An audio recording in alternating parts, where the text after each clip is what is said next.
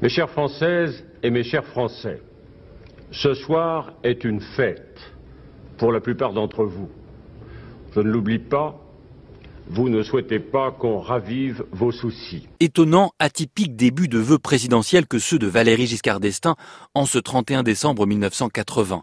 À quelques mois du premier tour de l'élection présidentielle, le président de la République est en plutôt bonne posture. Les sondages du mois de décembre le donnent vainqueur au second tour, plus ou moins largement, mais toujours vainqueur face à François Mitterrand qui s'est imposé comme le candidat socialiste début novembre on est surpris de n'entendre aucune allusion directe à l'élection présidentielle dans ses vœux.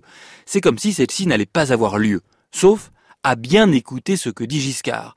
Il tend les enjeux pour la France de 1980 et en creux, on entend le risque qu'il y aurait pour les Français à lâcher la proie, lui, pour l'ombre les socialistes.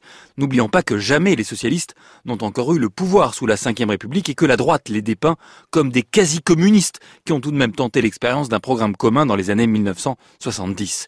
Écoutons le président Giscard pour mesurer le risque que courrait selon lui la France à changer de président de la République. Il faut peu de choses pour détruire l'image d'une nation. Le relâchement, l'impatience, la désunion.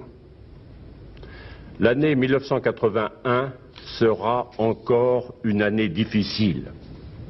Conservons ce qui fait notre force.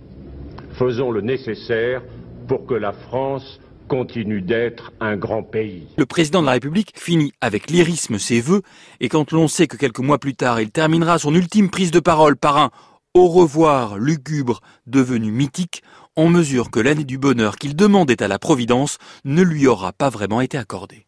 Et tout simplement, si la Providence le veut bien, une année de bonheur. Bonsoir et bonne année.